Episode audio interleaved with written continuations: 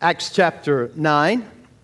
If you'll make your way there, let me give you a few introductory comments.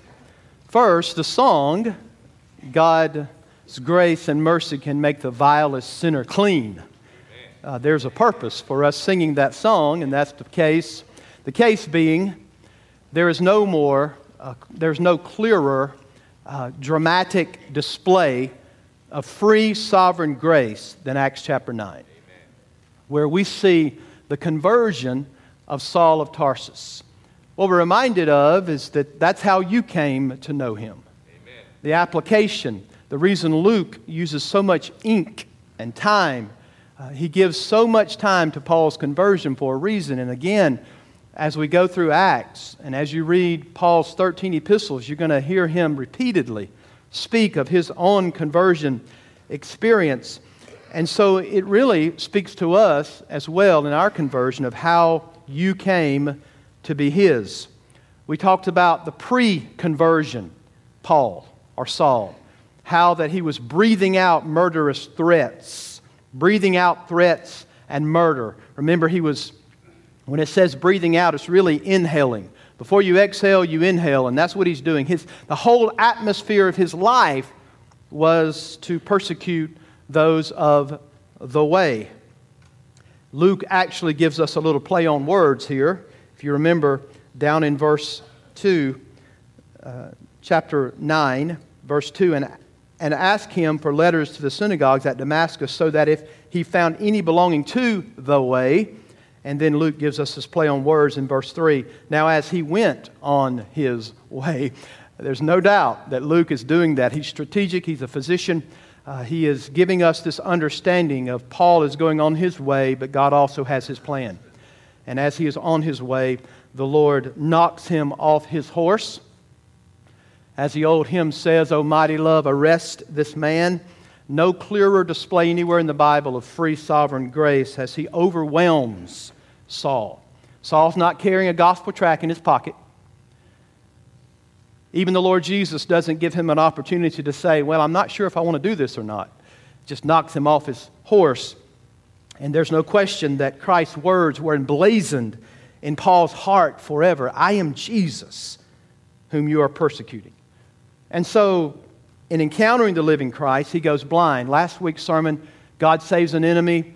Uh, the risen Christ confronts Saul. This day, we're going to begin reading in verse 10, and we see that the risen Christ commissions Paul. So in 1 through 9, it's this incredible conversion, pre conversion, encounter with the living Christ, which we learned last week that you can't be saved without encountering the risen Christ, right?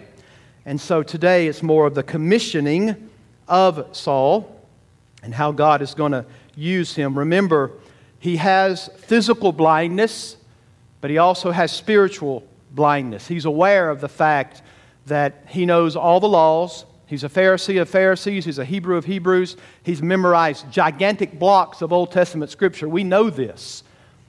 But yet, God curses him. If you don't believe that, look at Deuteronomy 28. If you are unfaithful to the covenant that God has given, the Bible says at noonday you will grope around in darkness. Deuteronomy 28. Paul is living that out. Can you imagine how he feels? I, I knew it all. Read uh, Philippians 3 in his autobiography. I, I was a Pharisee of Pharisees, Hebrew of Hebrews, as far as the law, blameless in my understanding of what the law is, Paul was saying. But God says if you reject Jesus, the only mediator between you and me, then you're under the covenant curse. Thus is true with all people today. If you reject Jesus as Lord, there's no way to the Father. There's no way to salvation. That uh, puts an end to pluralism and universalism, that there are many ways uh, to God. That's not true. It's only through the Lord Jesus Christ, period. So Saul's blindness would be a terrifying parable to him of the real estate of his heart. He was zealous, he was religious, he had all the traditions of his father, yet he was under the curse of covenant infidelity. Why? Because he had rejected God's only mediator, the Lord Jesus Christ. Saul would drink no food, he would eat no food, drink nothing for three days, which I think is evident of the fact of what was going on in his life. Again, he had memorized massive amounts of Scripture, and at this particular point, uh, he is blind, and I'm sure what's ringing in his ears I am Jesus. Now, I wish I could preach the whole thing in, again, 1 through 19, but I can't, okay? So, beginning in verse 10, let's listen to the word of the Lord because we're going to meet Ananias. Let's say this he's a member of the church, right? He already knows Christ, and we're going to meet Ananias, not to be confused with the one that was slain in the spirit, right? And died in Acts chapter 5. And it's going to mention Judas as well, not to be confused with Judas Iscariot, but another Judas. But here's the word. Now, there was a disciple at Damascus, Damascus named Ananias. The Lord said to him in a vision, Ananias, and he said, Here I am, Lord. He's following suit with the vision protocol, like Abraham, Moses. Lord speaks, Here I am, Lord. And the Lord said to him, Rise and go to the street called Straight. And at the house of Judas, look for a man of Tarsus named Saul. For behold, he is praying. And he has seen a vision a man named Ananias come in and lay his hands on him so that he might regain his sight.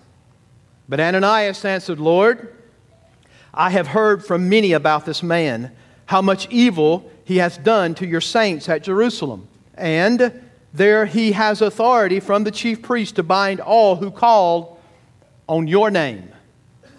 But the Lord said to him, Go, for he, meaning Paul, he is a chosen instrument of mine to carry my name before the Gentiles and kings and the children of Israel. For I will show him how much he must suffer for the sake of my name. So Ananias departed and entered the house, and laying his hands on him, he said, Brother Saul, the Lord Jesus, who appeared to you on the road by which you came, has sent me so that you may regain your sight and be filled with the Holy Spirit. And immediately, something like scales fell from his eyes, and he regained his sight.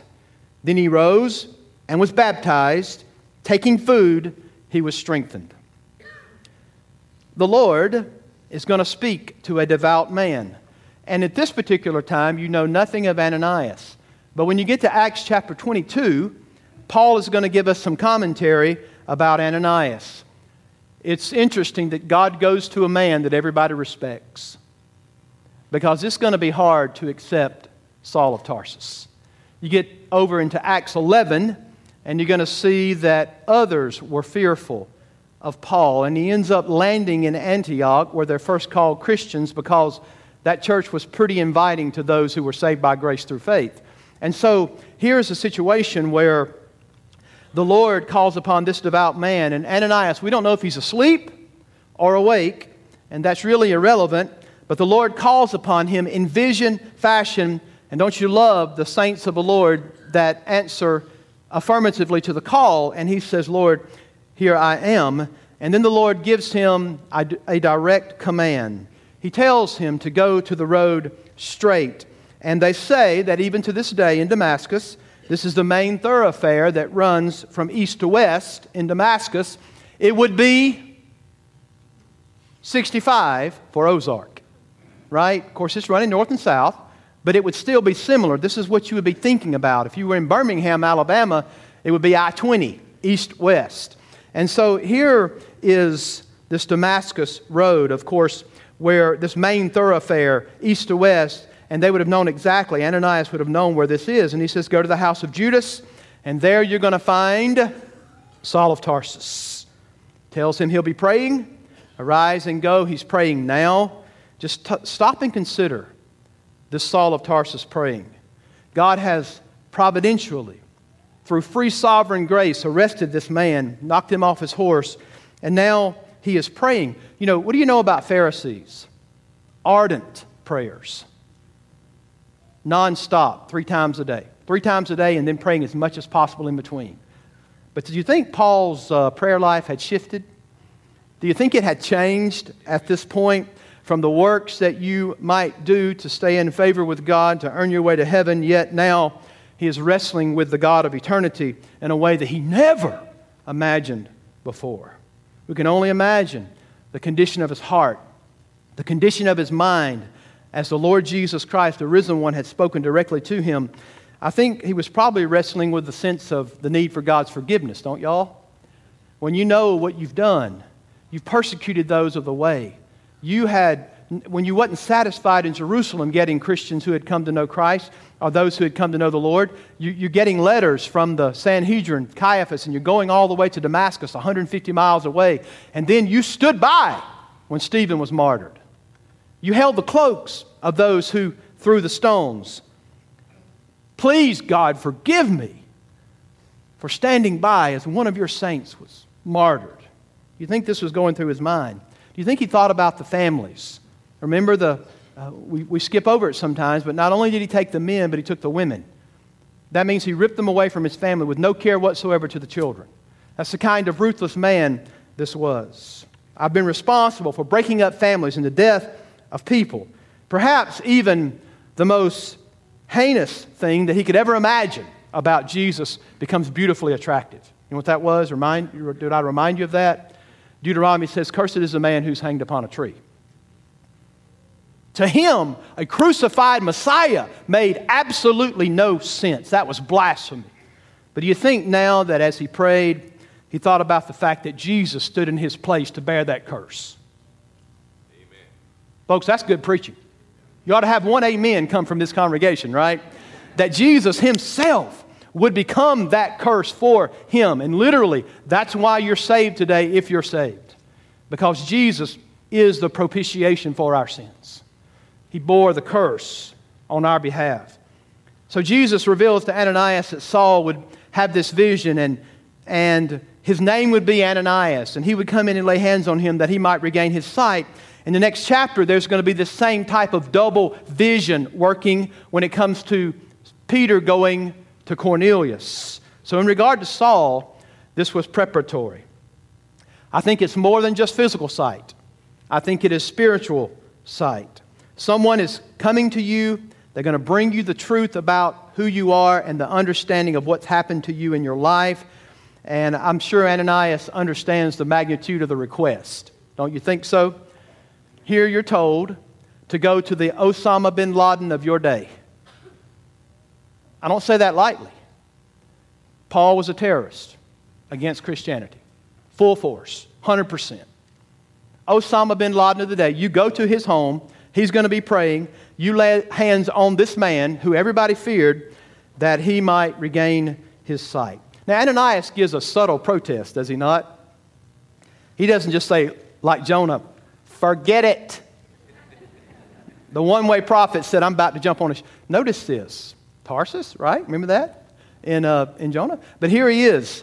Uh, he doesn't respond like Jonah. He doesn't go cry up under a tree until and, and wait till his gourd rots and then cry some more.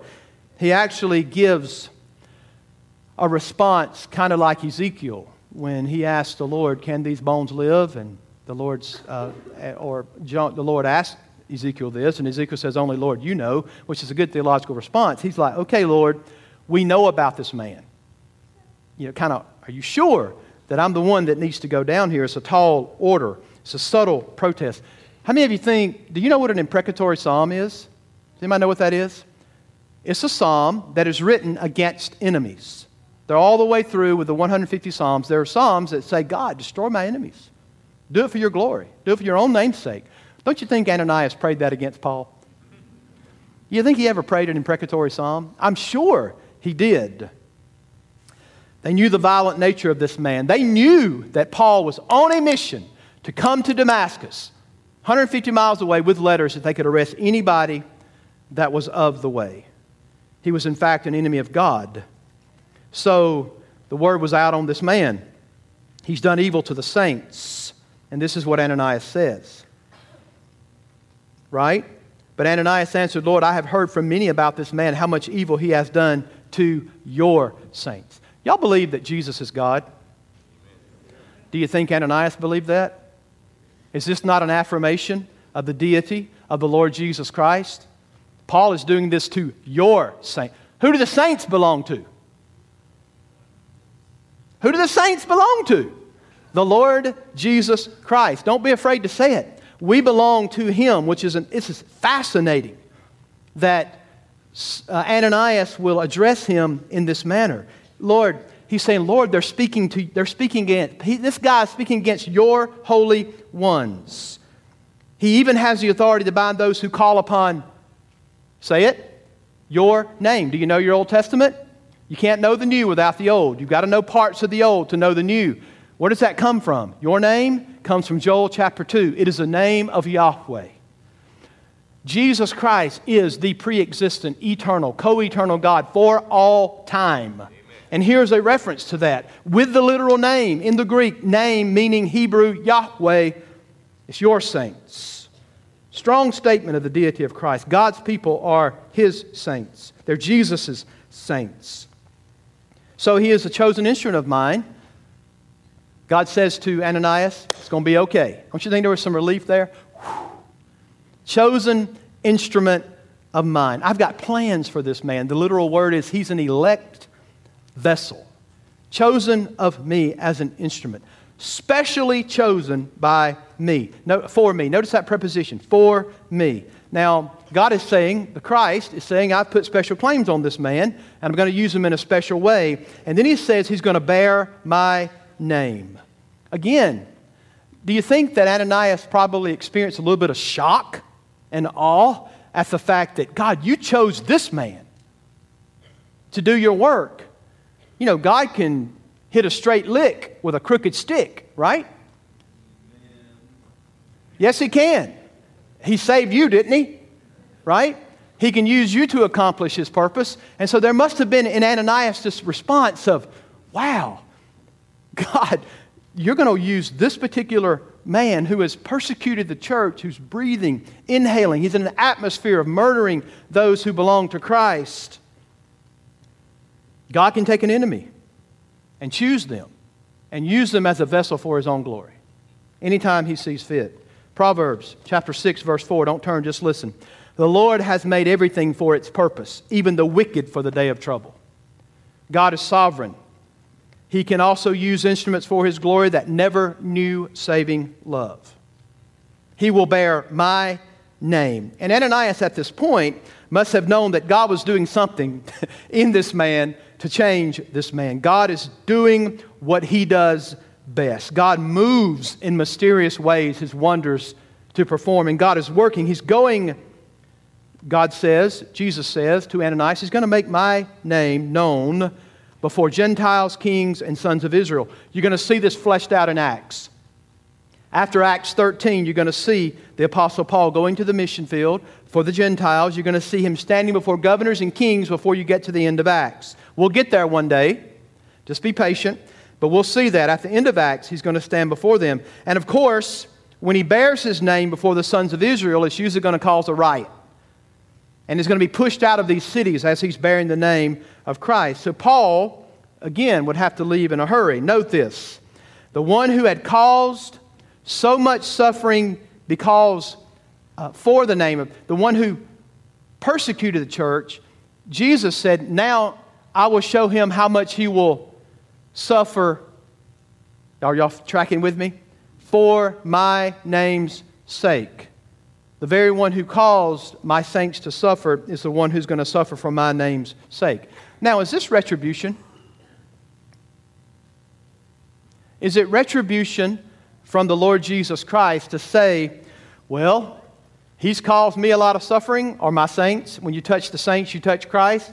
And I'm about to turn around I arrested this man, and I'm going to show him how much he'll have to suffer for my name's sake. Well, when Jesus died, folks, he died in Paul's place. When Jesus died, he died in your place if you're saved. He paid for all of Paul's sins, past, present, and future. His plan was that Paul would suffer for the gospel's sake. Paul would suffer in the propagation of the gospel of Jesus Christ. When you get over to 2 Corinthians 11 22, you can't turn as fast as me, so just listen. 2 Corinthians 11 22. Listen to the word. But whatever anyone else dares to boast of, I am speaking as a fool. I also dare to boast of that. Are they Hebrews? So am I. Are they Israelites? So am I. Are they offsprings of Abraham? So am I. Are they servants of Christ? I'm a better one. I am talking like a madman with far greater labors. Far more, okay, he was going to give you a litany of what's happened to his life. Far more imprisonments, countless beatings, often near death. Five times I received at the hands of the Jews the 40 lashes less one. Three times I was beaten with rods. Once I was stoned. Three times I was shipwrecked. A night and a day I was adrift at sea, on frequent journeys, in danger of rivers, robbers, my own people, Gentiles, in danger in city, danger in wilderness, danger in sea, danger from false brothers, in toil and hardship through many sleepless nights, in hunger and thirst, often without food, in cold and exposure. Anybody getting this? Paul knew exactly he's going to see this fleshed out in his life, not in retribution form that, that God, you punished me to suffer because of the fact that I cause your saints to suffer. That's not what it's about at all. He knew that he was called by God to suffer for his name's sake, and guess what? You are too. Maybe not at the magnitude of what Saul, what Paul suffered. Uh, listen again to how Paul views his suffering in Second Thess- excuse me, 2 Timothy 2, verse 10. Let me, let me begin in verse 8. Remember Jesus Christ, risen from the dead the offspring of David, as preached in my gospel, for which I am suffering, bound with chains as a criminal. But the word of God is not bound. Therefore, I endure everything for the sake of the elect, that they also may obtain the salvation that is in Christ Jesus with eternal glory. Do you think Paul understood something about suffering? He understood what he was living out. Jesus on the cross was the propitiation for the sins that Paul committed, but Paul's suffering was for propagation of the gospel of Jesus Christ. And when we suffer for the gospel, when we are suffering for the gospel, we are demonstrating that we value the gospel more than anything else in this world. Now, this is foreign to Americans. We have to go take a big gulp when we think about suffering for the gospel. But the gospel is promoted most when you value it most. And you know this is true. You'll die for those things you value most. And the Bible tells us that the gospel and the kingdom and Christ is like a treasure that you'll sell everything to go find and buy that field where you found that treasure. You're willing to give everything. You value Jesus more than everything else in life.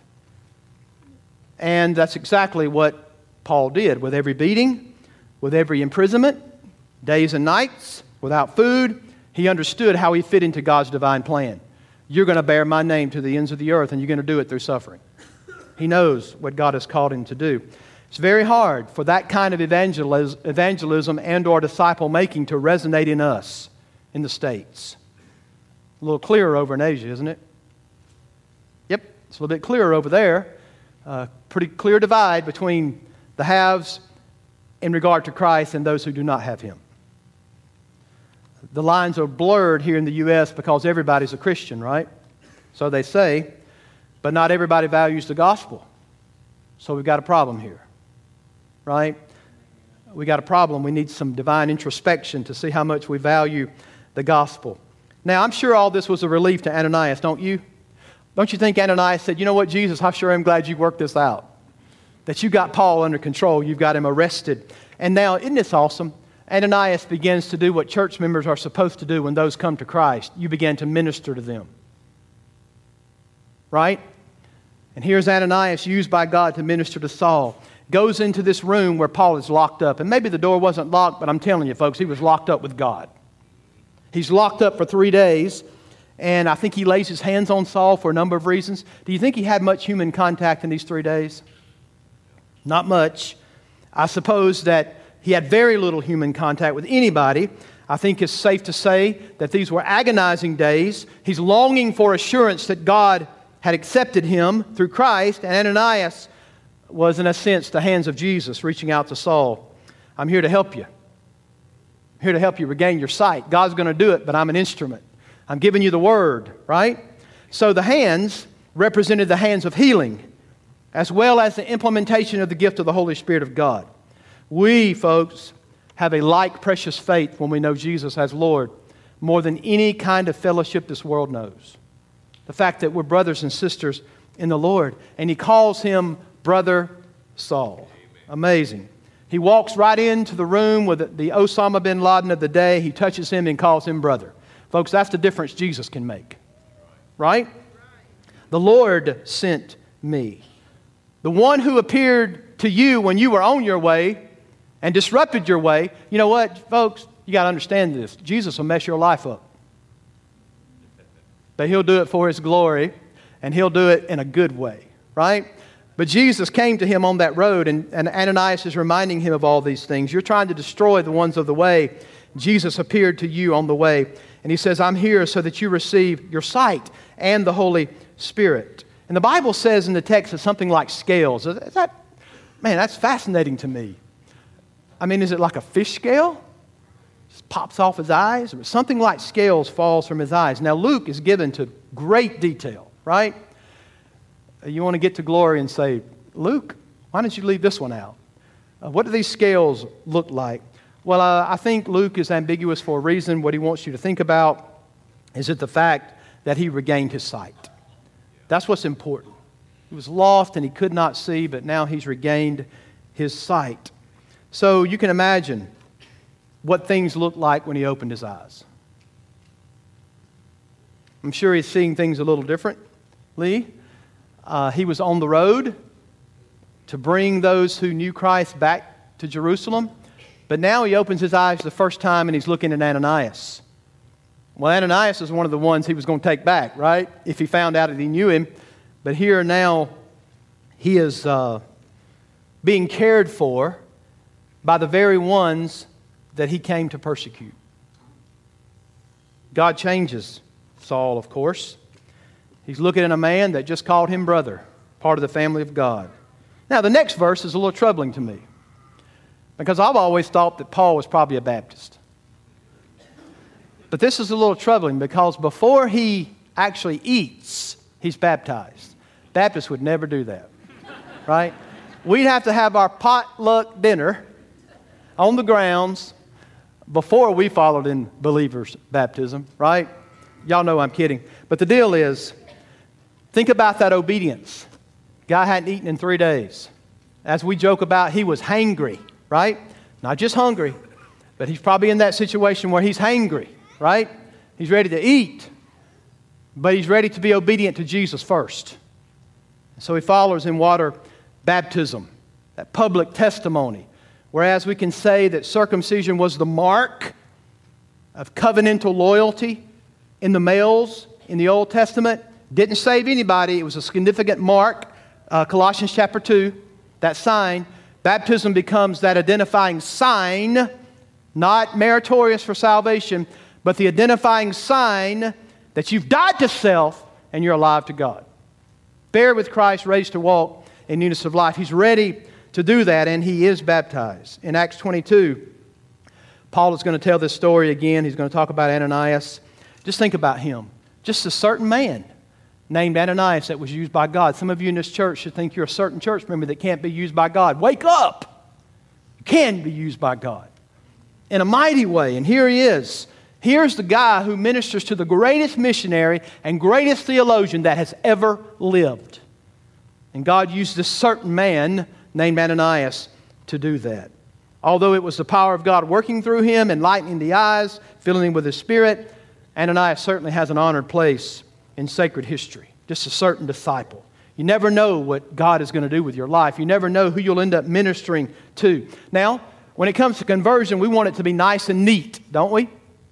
I mean, bang, bang, uh, regeneration, uh, faith, uh, conviction, effectual calling, new birth, faith, repentance. We want to be able to see those. When we read this conversion, it's not nice and neat, is it? When did Saul actually come to know Christ? As soon as the Lord knocked him off his horse and he hit the ground? When did he come to know the Lord? It's not nice and neat, but here's what we also, but here's what we do know. It's very clear that God uh, changes this man 180 degrees. Radically got a hold to him. There's no question that he trusted Jesus Christ alone by faith alone, through grace alone, right? That's exactly what happens. And 180 degrees is the turn. Now, we talked about some things last week that we learned from Saul's conversion, Paul's conversion. You remember those? Here we see firsthand salvation is by God's free, sovereign grace. We learn that when you encounter Jesus Christ, you will be changed. There will be an encounter with him and you will be changed. We learn the surrender aspect of it. Paul, in humility, surrendered to the Lord Jesus Christ. And then we learn that God can save the worst of sinners. Amen? Today, I want you to see a few points of application further. First, we see in Saul's conversion the evidence of Christianity. In Saul's conversion, we see the very evidence of Christianity. What do we mean by that? Well, the greatest opponent of the faith becomes the greatest proponent of the faith. Folks, this could never happen apart from Jesus. This could never happen without the authentic nature of the Christian faith. Just look around in this room. If you're saved today, uh, I will say this just look around in this room. You're not very impressive, and neither am I. But we got an awesome God. And what He does is pretty doggone impressive. That He could take us from all walks of life uh, no matter the depth of your depravity, you were still totally depraved. And the issue is that God could turn around and save you. That's evidence of Christianity. Now, your, the Word trumps your experience every time. There's so many people that exegete the Scriptures with their experience instead of letting the, your experience be exegeted by the Scriptures. Scripture is prime, primary, predominant over any experience you may have ever had in your life. But let me remind you, Salvation is an experience. Amen. And it may not ever be like Paul's experience, right? But nonetheless, it's essential that you experience that. And what is it? It's evidence of Christianity. The only plausible explanation from a man who one day is murdering Christians to the next day or three days later, he's a flaming evangelist for Jesus Christ. Folks, I chalk that up as evidence of Christianity. Amen. That God can change a life. What a testimony it is to the empty tomb. I almost came unglued this morning when we were singing Oh Glorious Day. That fact that the tomb is empty, folks. A dead Savior can save no one. He didn't just die, uh, he, was, he, he was raised for our justification. The Father accepted the eternal sacrifice of the Son, the infinite, valuable sacrifice, and thus accepted. That's why you have the resurrection, right? And so, what a glorious thing it is. What a testimony to the empty tomb. Additionally, we have to think about Saul's blindness, that metaphor of blindness in the evidence of Christianity. Thinking about it theologically, Saul's blindness pictured spiritual darkness and arrogance and ignorance, which he had been living in. And it shows how wonderful and glorious the truth of Jesus is. The Bible says, You shall know the truth and it'll set you free. Paul writes about this reality to the Corinthians in 2 Corinthians 4. I'm not going to, I might miss a paraphrase a little bit, but Satan hath blinded the eyes of those. You know, that text says, just like in creation, God, you spoke out of nothing and made everything ex nihilo. You spoke and everything was created. Just like that, you shine in people's hearts, the gospel. They're blinded by the enemy, but the gospel penetrates that blindness, right? That's what 2 Corinthians 4 4 through 6 talks about. Though Paul was righteous in his own eyes, Philippians 3 6, he was actually walking in spiritual darkness until Jesus arrested and transformed this man. If God has transferred you out of darkness into the kingdom of his Son, your heart ought to praise him. Evidence of Christianity. Now just imagine that if one of the Islamic terrorists stood up on trial and said, The other day, someone walked by and gave me an Arabic New Testament. And last night I read John 3:16.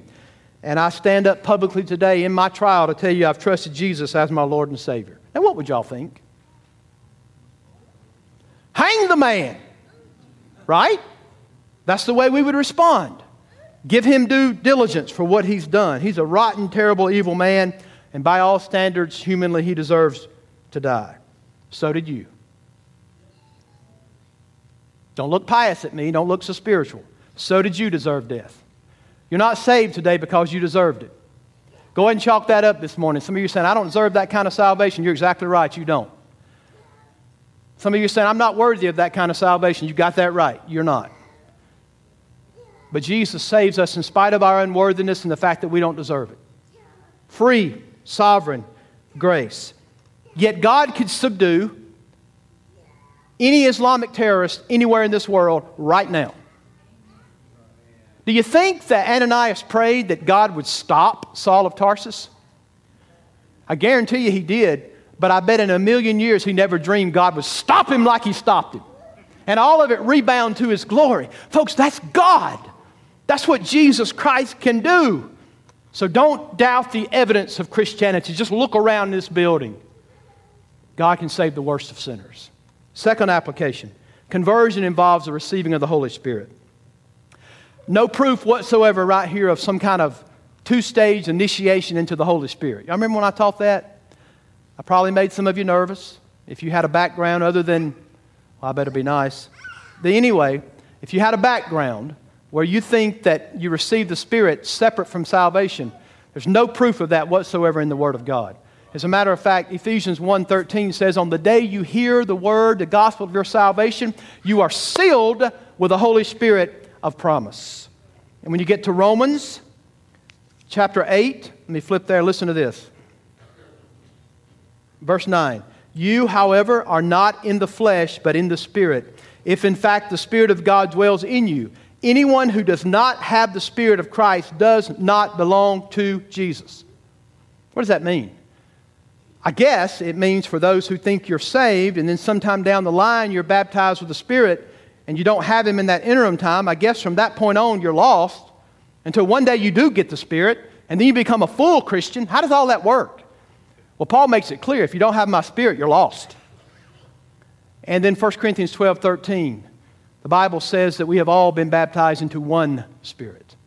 So it is here that when you trust Christ and know Him, you are sealed with the Holy Spirit of promise. If you're saved today, the Holy Spirit lives in you. Number three, when you become a new person, you also re- receive a new purpose. All Christians are sent on a mission to reach the gospel, to take the gospel to the spiritually blind, and to tell sinners how to have forgiveness. I love Acts 26. We'll get there one day. But listen to what Paul says.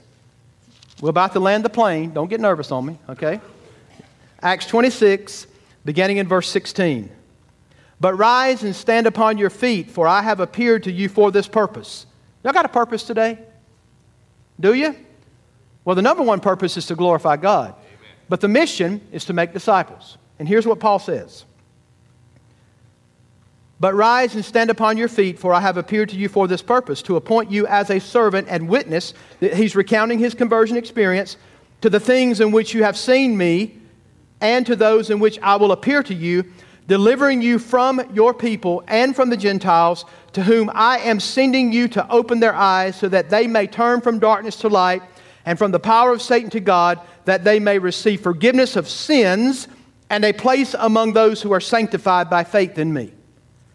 That's the purpose of what Jesus gave to Paul. Saul was elected not just to salvation, but for mission. It's quiet in here. With the privilege of receiving salvation comes the responsibility of making much of Jesus in word, deed, in this broken world. And when we share this good news, we can be confident that the sovereign God of the universe will save souls. Amen? He's already told us He will, to the ends of the earth.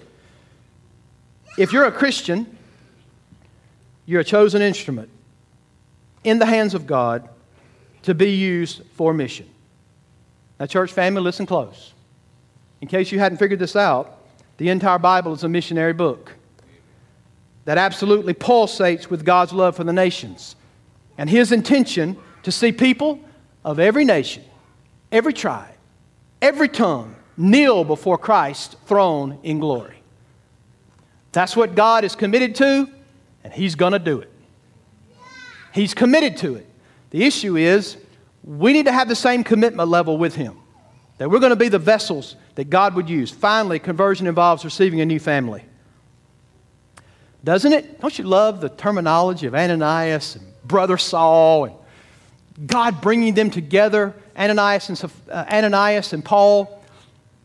and the mission and the purpose and togetherness. You know, God never called the church together so we could fight, so we could ask, uh, so we could agendize, so that we could have our own preferences, padded Sunday school classrooms. And, boy, I'm getting in trouble, right? I mean, in Baptist life, we want to make everything as comfortable as we possibly can. Why? Because we're sitting here until Jesus comes back. We're going to sit on our blessed assurance and take up space. No, folks, that's not why God saved you. If you're 10 and you know Jesus and you're 100 and you know Jesus, the mission's the same. You've been called to a family, not to sit and soak, not just to hang out. You got a family that God has called you to live like Bonhoeffer. We live life together under the Word. We, we are here to reach the nations for Christ. We, we, we do it in Ozark, we do it in India, we do it in Guatemala, we do it all over the world. It's both and for the cause of Christ. And we're participating in that. We're partnering together. Is that what the IMB is about? I mean, I've been breathing in and out. Uh, co- cooperative program, IMB, Southern Baptist. My mama took me to church when I was in her womb, right? And I've been around it all my life. Look, can you, folks, there's nothing that compares to the cooperative, co- cooperative nature of Southern Baptist churches in Missouri and all over this world that pool their funds together to send people like Kyle and Katie to India to make an impact for Jesus. Folks, think about how important that is. When you give that Lottie Moon Christmas offering, every dollar goes to support people like Kyle and Katie.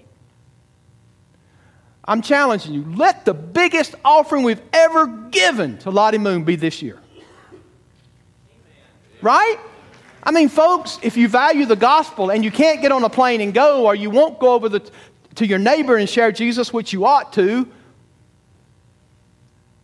you can definitely hold the rope when others go down in the well. And you know how you can do that? Reach in your back pocket, right? And value that and give it for the cause of Christ. It, we're a family, but we're not just here to hang out. Oh, we have sweet fellowship here, don't we? I mean, I've been here 14 months. You're an awesome church family. Love this church family. But that's not what it's all about. It's not all just about donuts and coffee. The fellowship that God gives us is surrounded in the gospel of Jesus Christ. That's why it's so special. Wonderful things about the body. Now, in conclusion, y'all were waiting on this, right? Here's what the passage asks us to do Have I truly experienced conversion? Turn that light on yourself. Have I experienced conversion? Has God's sovereign grace saved my soul? Has your life been altered since you encountered Jesus? It will be altered if you have, life changing. Have you surrendered to Him? If you have, you're sealed with the Holy Spirit of promise. You're a new person. If, uh, if any man be in Christ, he is a new creature. Old things passed away, behold, all things will become new new purpose, new family. Praise God. A new family. We too will experience these things. And Jesus summons everybody in this room to repentance and faith and to service. Your, your conversion may not be like Saul of Tarsus, it may not be a Damascus Road experience, but the essential experience of trusting and encountering Christ is a necessity, right? To encounter Him. What a case study in Paul's conversion. Next week, we're going to talk, well, not next week, Brother David will preach, but after that, we're going to talk about what a brand new Christian looks like. We're going to see that. But here's a case study in Paul's conversion. Now, think with me. Do you think Jesus was patient with Saul of Tarsus? Folks, he could have killed him. Just think about how patient God was toward him. Patience. If you're lost today, and you're listening and you're under the sound of my voice, just think how awesome it is for Christ to be patient toward you. You got to hear the gospel of Jesus Christ one more time.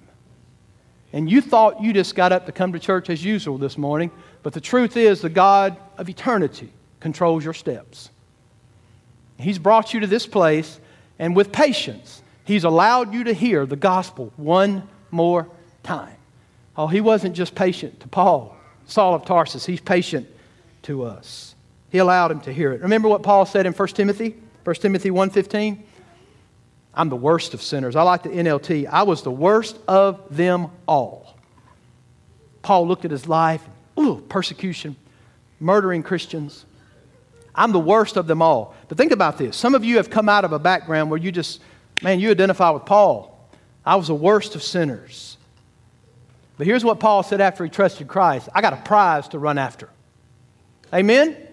I got to lay hold of the prize that's set before me. I got to forget those things which are behind. Press toward the mark of the high calling in Christ Jesus. Why? Because Paul's acceptability was based on Jesus Christ and Jesus Christ alone. He saved a wretch like Saul and wiped the slate clean, right? Forgave him, past, present, and future. Nailed all of his sins to the cross of Calvary, every single one of them. And he could rightly say, I'm the chief of sinners. But he could also rightly say, There's now, therefore, now no condemnation to those who are in Christ Jesus. For the law of the Spirit of life in Christ Jesus has set me free from the law of sin and death. God's grace, His saving grace, has no limits.